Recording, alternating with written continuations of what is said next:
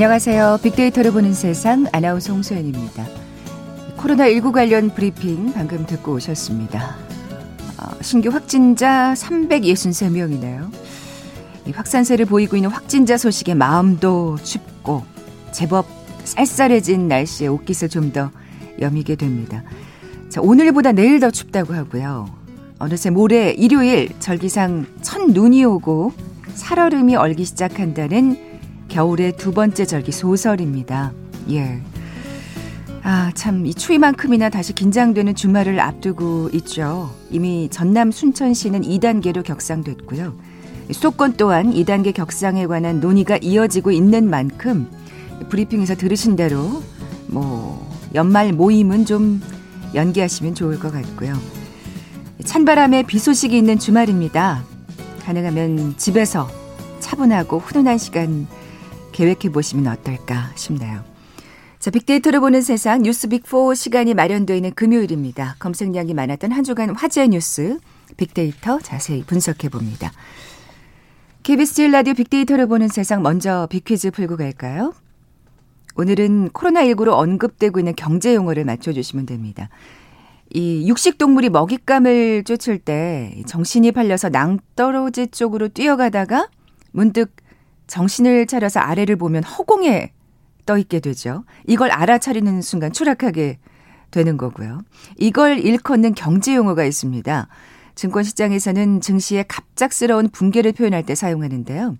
2006년 노벨 경제학상 수, 학상 수상자인 폴 크루그먼이 이것을 거론하면서 세계 경제에 큰 타격을 경고한 바 있고요. 올해는 스티븐 로치 예일대 교수가 코로나19 쇼크가 전형적인 이것이 됐다면서 향후 경기 침체를 전망하기도 했는데요. 평원을 빠른 속도로 달리는 동물, 이 동물의 이름이 들어갑니다. 보기 드릴게요. 1번 서학개미, 2번 동학개미, 3번 블랙스완, 4번 Coyote Moment. 오늘 당첨되신 두 분께 커피와 도넛 모바일 쿠폰 드립니다. 어, 휴대전화 문자 메시지 지역번호 없이 샵 9730, 샵 9730. 짧은 글은 50원, 긴 글은 100원의 정보 이용료가 부과됩니다. KBS 라디오 어플리케이션 콩은 무료로 이용하실 수 있고요. 유튜브로 보이는 라디오로도 함께 하실 수 있습니다. 방송 들으시면서 정답과 함께 다양한 의견들 문자 보내주십시오.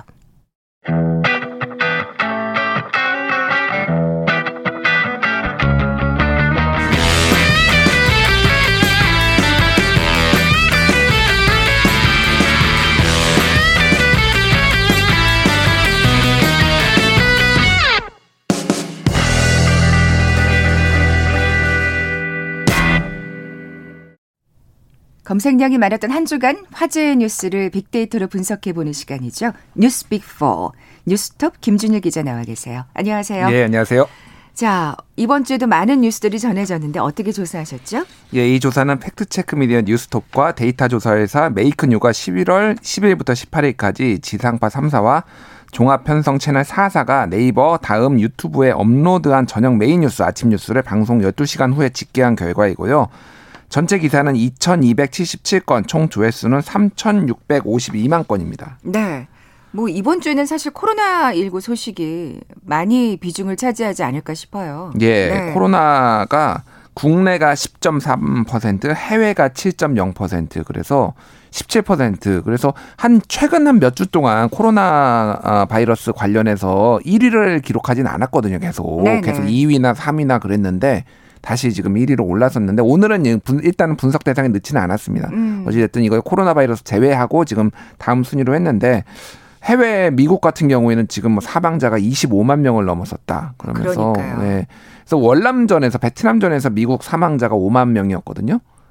아. 예, 그러니까 그거 다섯 배가 지금 더 죽은 거예요, 이걸로. 그래서 그리고 뭐 지금 예. 일일 신규 확진자가 뭐 20만 명이 육박하고 있어요. 예, 18만 명이 넘어서서 뭐 네. 뭐 20만 명까지 가고 있어서 지금 뭐 해외도 날리고 국내도 지금 뭐 360명 가까이 그러니까요. 돼서 지금 네. 여러모로 걱정입니다. 예. 그러니까요. 400명은 넘지 않아야 될 텐데 사실 음. 이 확산세가 만만치 않습니다. 자, 그러면 코로나19 소식을 제외한 뉴스 빅4 첫 번째 소식은요? 예, 뉴스 빅1은 추미애와 윤석열입니다. 아. 저 약간 우스갯소리 해도 돼요? 이러면 또 청취자분들이 싫어하시려나? 예. 이것도 좀 이제 빼야 되지 않 매주 매주 올라오고 있네요. 아, 이것도 예. 빼고 할까요? 이제 앞으로는. 예, 둘 중에 예. 누가 한명 예, 그만두기 전까지는 아마 계속 이 언저리에 있지 않을까 네. 저는 그런 생각을 하는데 어쨌든 점유율 4.9% 조회수 178만 회로 1위를 네. 기록을 했고요. 일단 뭐 가장 굵직한 뉴스가 그 뭐 휴대전화 해제 해제법 뭐 해제법 뭐 이런 거를 추진을 한다 이런 뉴스가 나왔었죠. 비밀번호 예, 말씀하시는 거죠? 비밀번호 그러니까 예, 예. 휴대전화를 그러니까 피의자가 어 이렇게 공개를 법- 비밀번호로 공개하지 않을 때 네. 그거를 처벌할 수 있는 법을 법무부에서 추진한다고 하니까 각 개에서 반대하는 목소리가 있었고 그거의 여진이 이번 주까지 이어졌다라고 보시면 음. 될것 같고요. 네. 그래서 변협 대한 변협에서 그러니까 변호사협회죠. 추미애 비번 해제법은 법치주의에 대한 정면 위협이다. 뭐 이런 성명서도 냈고요. 음. 변협은 뭐, 뭐 성향이 뭐 없습니다. 사실은 중도 성향인데 약간 보수적이에요. 사실 왜냐하면은 변호사들 자체가 어, 법 다루는 분들이 약간 보수적이라서 네네. 보수에 가까운 분들이 이제 말씀하셨고요. 한변은 여기는 뭐 아예 보수 단체죠. 한반도 인권과 통일을 위한 변호사 모임이 한변이라는 데서 추미애 장관의 직권남용으로 고발을 아, 했습니다. 예. 고발까지. 휴대폰 강제 해제법은 법치를 파괴하는 것이다. 음. 그리고 뭐 시민단회 시민사회 단체인데 법치주의 바로 세우기 행동연대가 인권위에 진정을 넣었어요. 그래서 휴대폰 비번 공개법을 이거 조사를 해달라 인권 침해 요소, 요소가 있다 그래서 그거에 대해서 인권위가 담당 조사관을 배정을 하고 지금 조사에 착수했다. 뭐 이런 뉴스까지 나왔고요. 어, 반발이 참 거세네요.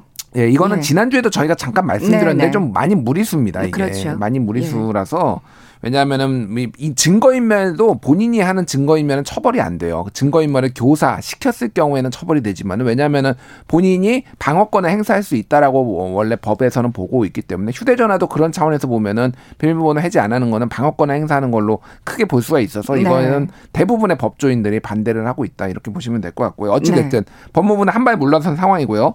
근데 이 상황에서 이제 어, 윤석열 총장에 대해서 감찰이 갑자기 법무부에 의해서 전격적으로 이뤄졌어요. 음. 지난 17일이었는데 어 평검사 두 명이 대검에 가서 윤석열 총장을 면담을 해서 감찰을 하러 왔다 이렇게 얘기를 했다라고 하는데 만나지 못하고 서면으로 답변하겠다라고 돌아갔다라는 게 이제 뉴스에 나오면서 뭐 어. 화제와 논란이 됐죠. 네. 그래서 한마디로 모욕죽이냐 이제 평검사라고 하면은 사실은 뭐 이런 거죠. 어떤 회사의 CEO 사장님을 이제 신입 사원들이 가가지고 뭐 조사를 하겠다 뭐 음. 이렇게 하는 격인 거죠 일종의 네, 그러니까 네. 이제 모욕죽이 아니냐 뭐 이렇게 하면서 검찰에서 그리고 뭘 감찰하려는 건지 내용도 없다 정확하게 아. 명단 명 뭔지 내역부터 정확하게 밝혀라라고 하고 법무부에서는 성역 없는 감찰에는 성역이 없다 뭐 이렇게 맞서는 상황이고요. 그 이후에 이제 후속 보도로 뭐 나오는 것이 이걸 왜 지금 법무부와 추미애 장관이 하려는 것인가 윤석열을 찍어내려는 것인가 뭐 이런 음. 분석들이 나오면서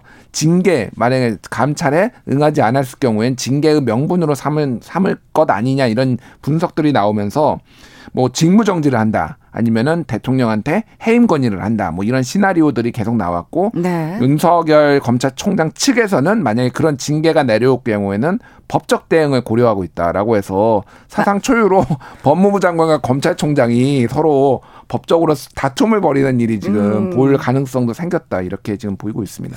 사실 저는 이렇게 되면은 그러니까 음. 여론도 지금 굉장히 많이 지쳐 있잖아요. 많이 안 좋아요, 사실은. 네. 예, 예. 이렇게 되면 뭐 좀 조심스럽지만 대통령이 음. 좀 나서셔야 되는 게 아닌가. 뭔가 결정이 돼야 이분들이 이제 그만 싸우실 것 같은데. 예. 예. 뭐 그래서 최근에 이제 아, 여론조사 예. 네개 기관이 엠브레인 퍼블릭 K 케이스탯 리서치, 코리아 리서치 인터내셔널, 한국 리서치 등이 19일 날 이제 매 정기적으로 발표를 하는 거에 어, 추미애 장관이 과거에 윤석열 사퇴하고 정치하라 이 발언을 한 것에 대해서 공감 여부를 물어봤어요.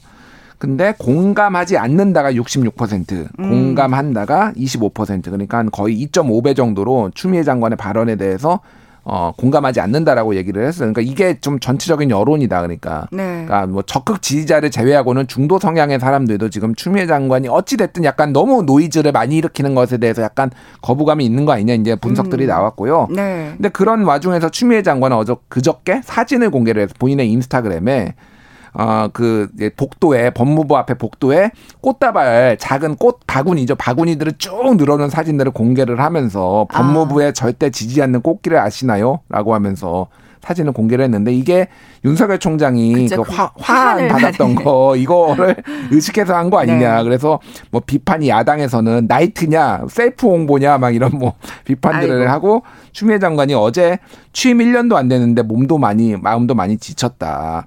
보수 언론이 여론몰이를 해서 나를 뭐 몰아내려고 하고 있다 하지만 검찰 개혁을 완수하겠다 이런 음. 거를 본인의 페이스북에 올리기도 했습니다. 네. 아니 검찰 개혁은 모든 사람들이 바라는 일일 겁니다. 예. 근데 이게 자꾸 두 분의 싸움으로 좀 국한되는 것 같아서 음. 많은 분들이 우려하시는 게 아닌가 싶어요. 맞아요. 그래서 지금 예. 그 리얼미터 기준으로 어제자였는데 어째 수치는 말씀 안 드리겠지만 조국 장관 사태 이후로 지금 제일 많이 좀 떨어졌다. 대통령 지지율이. 네. 뭐 그런 게 이제 이것도 영향을 미친 거냐. 그래서 최근에 언론 보도가 나왔는데 이낙연 민주당 대표가 어, 추미애 장관 교체 건의를 대통령을 독대를 해서 했다. 그러니까 이, 아, 어, 김, 예, 김현미 장관하고 국토부 장관하고 추미애 장관 두 사람을 교체 건의를 했다라는 언론 보도가 나왔으나 당에서도 청와대에서도 그런 건 없었다라고 강하게 부인을 했는데 어찌 됐든 뭐, 뭐, 뭔가가 오간 거는 아니냐 이런 얘기들이 나오고 있어요. 어찌 너무 왜냐하면 대통령 지지율도 떨어지고 여러모로 지금 여론이 악화되고 있으니 특히 이제 김현미 장관은 뭐 최근에 이제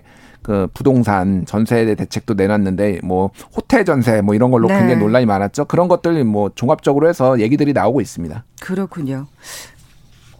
저 다음 주에도 또 얘기가 나오겠죠. 그리고 아, 뭔가 좀 바람직한 방향으로 좀 갔으면 좋겠어요. 예. 예.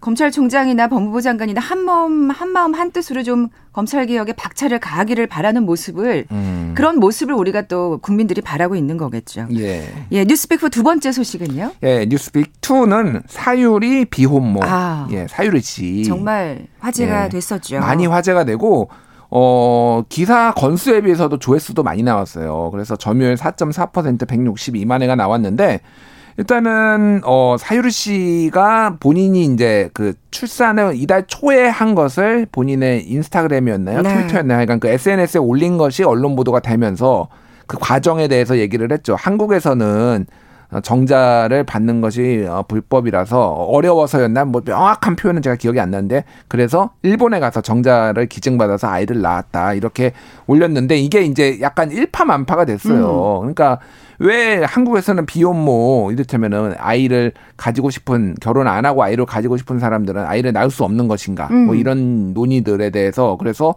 법적으로 불법이다 뭐 비 그런 논의들이 막 이렇게 나오니까 보건복지부에서 불법은 아니다. 비혼 출산도 법적으로는 어, 가능하다 이렇게 해명을 했어요. 우리나라에서 불가능한 게 아니었단 말씀이세요? 예, 근데 사실상 불가능합니다. 이게 그러니까 왜 그러냐면은 아, 예. 이제 그 정자를 제공을 받을 수는 있어요. 받을 수는 있는데 어 일단은 그 그거를 그, 수, 그 뭐죠? 그 이제 시험관학이라고 하죠. 그거를 하려면은 부부가 그 남편의 동의가 있어야 돼요. 음. 그러니까 이게 이게 그러면 어떻게 그러니까 불법은 아닌 거예요. 그러니까 불법은 아닌 거예요. 그러니까 불법은 아니니까 뭐 비혼모를 그러니까 비혼모라서 결혼 안 한 사람이 아이를 낳지 못해라고 법조문에 써 있는 건 아닌데 사실상 불법이면 사실상 그렇죠. 안 되는 거죠. 왜냐하면 남편의 동의가 있어야 되는 그러니까요. 건데. 그러니까 없는 남편을 구해와야 되는 없는 거잖아요. 남편을 구해오는데 잠시 결혼했다가 이혼할 수도 없는 거고. 근데 뭐 이런 상황인 아이고, 거죠. 그, 예, 그리고 뭐 그런 네. 그런데 그렇게 복지부가 그런 식으로 얘기했다니 참 좀 유감입니다. 예, 그러니까 예. 여론이 들끓었어요. 어쨌든 들끓으니까 네. 뭔가 이제 뭐 약간 수세적으로 몰려서 불법은 아니야라고 설명을 했지만 아무도 납득을 못 하고 있는 뭐 그런 상황이고요. 어찌됐든 이제 그런 걸로 또 언론 보도가 많이 나왔어요. 정부가 현실을 외면하고 엉뚱한 얘기하고 있다라고 해서 지금 정치권에서 뭐 한정의 정책위 의장이나 이런 분들이 민주당의 제도 개선을 검토하겠다. 그래서 비혼모가 많이 아이를 낳, 원하면 낳을 수 있도록 하겠다. 그러면서 뭐 이런 논의들도 나왔어요. 저출산 시대에 아이를 낳겠다는 사람도 있는데 음. 왜 못하게 하느냐 이런 얘기도 나왔는데 한쪽에서는 여자가 무슨 애 낳는 기계냐 이거하고 저출산하고 왜 연결을 시키느냐 그러니까 여성의 자기 결정권 신체에 대한 자기 결정권과 이런 차원의 문제지 왜 애 낳는 문제하고 이렇게 결부를 시키냐 또뭐 음. 이런 뭐 반박들 뭐 이런 것도 이제 기사가 많이 나왔죠. 근데 사실 진짜 주변에 가 있어요 간혹 음. 그 아직 결혼을 안 했지만 예. 아이가 정말 갖고 싶은 음. 그래서 참 마음이 급하신 분들이 있더라고요. 그래서 이거는 네. 정말 우연인데 통계청에서 2020년 사회조사 결과를 지난 18일에 발표를 했습니다. 이거 사건을 전혀 예상하지 못하고 했는데 이걸 물어봤어요, 심지어. 네. 결혼하지 않고도 자녀를 가질 수 있다. 통계청 조사 결과고 3만 8천 명이니까 이건 거의 정확하다고 보시면 돼요. 30.7%가 결혼하지 않고도 아이를 가질 수 있다라고 답변을 아, 했습니다. 그리고 이 응답 비율이 2012년에 22.4에서 매년 증가하고 있다. 그래서 국민 10명 중에 3명은 결혼 안 하고도 아이를 가질 수 있다, 갖고 싶다 이렇게 보고요. 어떻게 보면 그 전통적인 가정에 대한 그 개념 인식이 참 많이 변하고 있다는 걸 느낄 수가 있네요. 그렇죠. 예. 왜냐하면은 한국이 이제 예전에 OECD에서 조사를 했는데 혼외 출산율 이거 이건 그러니까 동거하는 관계에서 아이를 낳거나 아예 비혼모 이런 거가 이제 OECD 평균이 39.9%였어요. 그러니까 10명 중에 4명은 OECD 국가들의 비혼 출산이다. 음, 결혼 음. 관계가 아니라. 근데 한국은 OECD 꼴찌였는데 1.9%였습니다. 아, 그렇군요. 100명 중에 2명만 그런 비혼인데 OECD나 이런 데 그러니까 그거는 한마디로 동거를 하면서 애를 낳더라도 각종 지원이 다 되고 사는데 불편함이 없으니까 그렇게 애를 낳고 사는 나라들이 네, 굉장히 네. 많다라는 거예요. 음. 칠레는 71%입니다. 아. 10명 중에 7명이 비혼에서 나온 거예요. 그렇군요. 그러니까 그런 면에 있어서는 저희 배, 법이 조금은 음. 좀 뒤처져 있지 않나. 좀그 뭐 전통적인 뭐 어떤 개념이 얽매여 있지 않나 하는 생각이 또 들 수도 있겠네요. 법인데 예. 사회적 인식이 이를테면은 뭐 뭐 좀 거친 표현을 쓰면 애비 없는 자식 뭐 이런 식으로 예전에 많이 네, 이렇게 네. 했잖아요. 그런 것에 대한 인식 그리고 뭐 애를 이제 학교 보내고 이런데 상당히 아직도 제도적으로 좀 음. 문제가 있습니다. 지원을 받는데 그런 복잡한들이 있으니까 가급적이면 이제 애를 안 낳으려고 하는 거죠. 그러니까. 그렇죠. 그리고 음. 반드시 아이를 낳으려면 이제 혼인 신고를 해야 혼인 신고를 해야 되는 거고. 네, 네. 네. 그렇군요. 근데 어쨌든 지금 이 응답자의 비율을 봐서는 음. 사람들의 시민들의 개념도 인식도 참 많이 변하고 있다는 걸 느낄 수가 있네요. 그렇죠. 많이 변했고 제도 개선이 법이 좀 따라와야 될 것 같습니다. 네. 우리 강하나님께서 음. 아까 첫 번째 그 윤석열 추미애 소식을 듣고서 예. 언론에서 두 분의 싸움에만 집중해서 검찰 개혁이 자꾸 잊혀지는 것 같아요. 너무 그쪽에만 집중하니 이렇게 보내셨는데 좀 정말 뼈 아픈 예. 예 질책 예 귀담아 들어야겠습니다. 자, 잠시 라디오 정보센터 뉴스 듣고 나서 뉴스빅4 계속 이어가죠. 코로나19 신규 확진자가 363명 발생한 가운데 정세균 국무총리는 연말을 맞아 계획하고 있는 각종 모임을 최대한 자제하고 필수적 활동 이외에는 가급적 집안에 머물러 달라고 당부했습니다. 전국에서 처음으로 오늘부터 사회적 거리두기 2단계를 시행하는 순천에서는 고3 수험생이 확진돼 학생과 교사 등 600여 명이 전수검사에 들어갔습니다. 윤성원 국토교통부 1차관이 어제 발표된 전세 대책과 관련해 공공임들을 교통이 편리한 역세권으로 최대한 배치할 계획이라고 말했습니다. 국민건강보험공단이 KTNG와 한국필립모리스 등 담배 회사들을 상대로 낸 530억 원대 손해배상 소송에서 패소했습니다. 김영삼 전 대통령의 서거 5주기를 맞아 오늘 추모식과 김영삼 도서관 개관식이 열립니다. 전두환 씨의 부인, 며느리 등이 소유한 전 씨의 연희동 자택을 추징금 미납을 이유로 압류하는 게 적법한지를 법원이 오늘 결정합니다. 어제 오후 발생한 인천 남동공단 화장품 제조업체 폭발 사고 부상자가 9명으로 늘었습니다. 사망자 3명 중 2명은 외부 업체 직원인 것으로 확인됐습니다. 미국 대통령 선거에 경합주였던 조지아주의 재검표에서 조 바이든 민주당 당선인의 승리가 재확인됐습니다. 지금까지 헤드라인 뉴스 정원 나였습니다.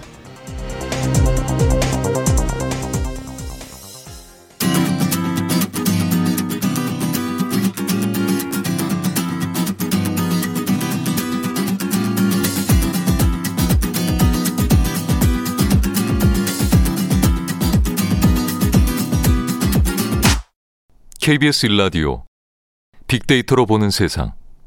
네, 뉴스빅4 함께하고 계신 지금 시각 11시 31분 막 됐습니다. 김 기자님, 예. 빅퀴즈 다시 한번 내주세요. 예. 오늘은 오늘은 코로나19로 언급되고 있는 경제 용어를 맞춰주는 것인데요. 동물이 먹잇감을 쫓을 때 정신이 팔려 낭떠러지 쪽으로 뛰어가다 문득 정신을 차려 아래를 보면 허공에 떠 있게 됩니다. 아이고. 이걸 알아차리는 순간 추락하게 되죠. 이것을 일컫는 경제 용어가 있는데요. 증권 시장에서는 증시의 갑작스러운 붕괴를 표현할 때 사용합니다. 스티브 로치 예일대 교수가 코로나19 쇼크가 전형적인 이것이 됐다며 향후 경기 침체를 전망하기도 했죠. 동물의 이름이 들어가는데요. 국내 3인조 혼성 그룹의 이름이죠. 어, 힌트 좋습니다. 네, 1번 서학개미, 2번 동학개미, 3번 Black Swan, 4번 Coyote Moment. 네, 오늘 당첨되신 두 분께 커피와 도넛 모바일 쿠폰 드립니다. 정답 아시는 분들 저희 빅데이터로 보는 세상 앞으로 지금 바로 문자 보내주십시오. 휴대전화 문자 메시지 지역번호 없이 샵 9730입니다. 짧은 글은 50원, 긴 글은 100원의 정보 이용료가 부과됩니다. 자, 뉴스 빅4 세 번째 소식은요? 네, 뉴스 빅3는 미국 대선입니다. 네. 2.6% 점유율인데요. 일단 아직도 버티고 있어요. 그러니까요. 예, 뭐 버틴다기보다는 어쨌든 내년 1월 그렇죠. 20일까지 임기가 있으니까 지금 현재 대통령은 맞는데 승복을 안 한 거잖아요. 승복을 안 하고 있고 음. 아직도 인수인계를 인수위원회에 협조를 안 하고 있습니다. 현재까지도 아, 참. 대단합니다. 그러니까요. 예. 그래서 어쨌든 트럼프가 선거 조작으로 그가 이겼다 이런 발언을 했어요. 근데 이게 이제 한 나흘 전인가 닷새 전에 나온 건데 이것 마- 발언 자체가 주목을 받은 게 일단은 바이든이 이겼다라고 말을 한 게 트럼프가 처음입니다. 아, 그렇군요. 예, 예. 그래서 선거 조작으로라는 다- 단서를 붙였지만 네. 어쨌든 심경의 변화가 있는 것이 아니냐. 그래서 처음으로 승복을 하는 것이 승복이라기보다는 어쨌든 인정 현실을 그동안 외, 외면하다가 네. 정신 승리를 하다가 한마디로 얘기하면 그러다가 드디어 이제 졌다라는 거 인정한 거 아니냐 이런 네. 얘기들이 나왔고요. 그 와중에 계속 지금 사람 자르고 있어요. 네. 그래서 지금 선거 사기가 아니다. 역대 가장 공정한 선거였다. 이런 발언을 한 어, 국토부 국토안보부 국장을 해고를 했어요. 또 해임을 했는데 당연히 그런 발언을 했으면 해고를 하죠, 트럼프로서는. 지금 대선 끝나고 지금 12명을 잘랐어요. 지금 트럼프가. 그러니까 정말 어떻게 보면 이게 정부가 행정 공백이 지금 이루어지고 있는 거잖아요. 예, 예. 행정 뭐 그래서 이제 과- 다 권한 대행 체제가 지금 이루어지고 아이고. 있는 거죠. 그래서 지금 다음으로는 뭐 CIA 국장, FBI 국장을 자르지 않을 거, 해임하지 않을 것이냐 뭐 이런 얘기들이 지금 계속 미국에서 나오고 있습니다. 엉망진창인 상, 상황이죠. 이거 이러다가 진짜 미국 어떻게 되는 거예요?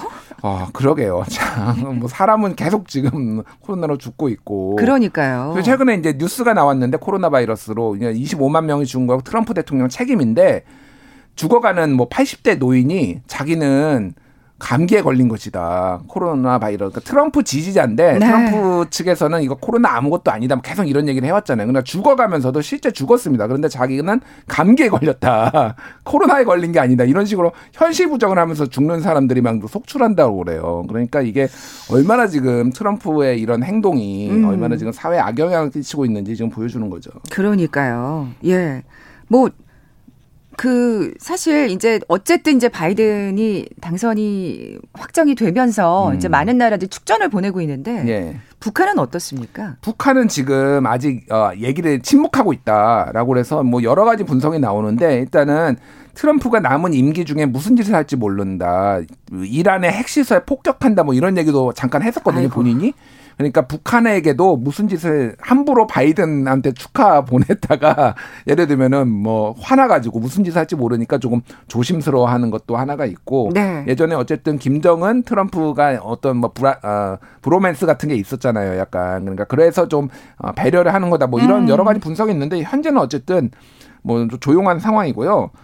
어, 그런 상황에서 트럼프 정부가 8개월 만에 대북 제재를 했다라는 게 지금 그저께 또 나왔어요. 어, 얘기가. 예. 그래서 이거는 뭐냐 북한은 배려를 해줘서 가만히 있는데 대북 제재라니 약간 뭐 이런 상황도 있습니다. 이건 무슨 뒷북일까요? 아, 그러니까요. 예. 그래서 민경욱 의원이 또 전 의원이 미국 선거는 부정 선거다라고 페이스북에다가 공유글을 올렸는데 이게 좀 차단했어요. 페이스북이 차단을 했습니다. 아, 그쵸. 허위 정보라고. 네네. 음. 그래서 직접 읽어보고 판단해 달라 이렇게 호소를 하는, 하면서 민트 동맹이 위기다 언론이 이렇게 보더라. 민트 동맹은 민경욱 트럼프 동- 선거 부정을 아유, 주장하는 이 사람들이 동맹을 맺고 있다 뭐 이런 얘기인데 어쨌든 이런 얘기가 또 뉴스로 나왔습니다. 음, 잠시 짤막하게 공화당 분위기는 어때요? 이걸 지금 어떻게 받아들이고 있는 거예요? 공화당에서는 처음에는 트럼프에 좀 바짝 줄을 섰어요. 왜냐하면 어쨌든 뭐 7천만 명, 8천만 명이 지지를 하는 사람이고 아직도 지지자들이 워낙 많으니까. 근데 너무 많이 자르고 너무 막 맘대로 하니까 지금 좀 반기를 드는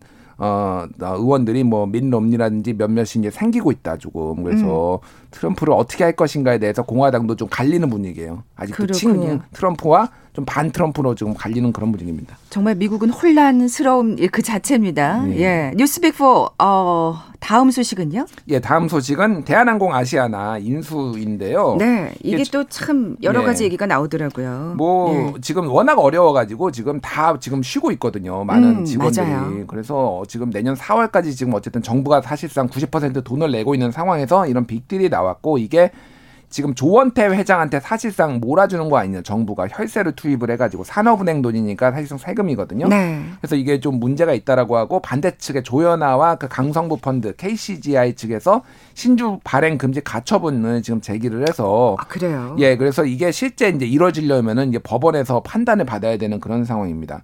음. 그리고 이제 일반인들은 대상으로 마일리지 어떻게 하냐 그러면은 대한항공하고 아시아나 마일리지가 1대1로 통합이 될 것이냐. 근데 시장에서는 약간 이게 1,500원 대한항공 거는 어, 아시아나 대창 1,000원 뭐 이 정도 비율로 이를테면은 뭐 1,500원에 어, 뭐 1마일리지, 1,000원에 1마일리지 이렇게 쌓여 왔어요. 카드사들이. 그렇군요. 그래서 이게 어떻게 비율이 될 것이냐에 따라서 희비가 엇갈릴 수도 있다. 뭐 이런 얘기들도 기사들도 많이 나왔습니다. 네. 뭐 사실 정말 아시아나가 워낙 막다른 골목에 있었기 때문에 또 음. 정부로서도 참 정말 고민이 많았고요.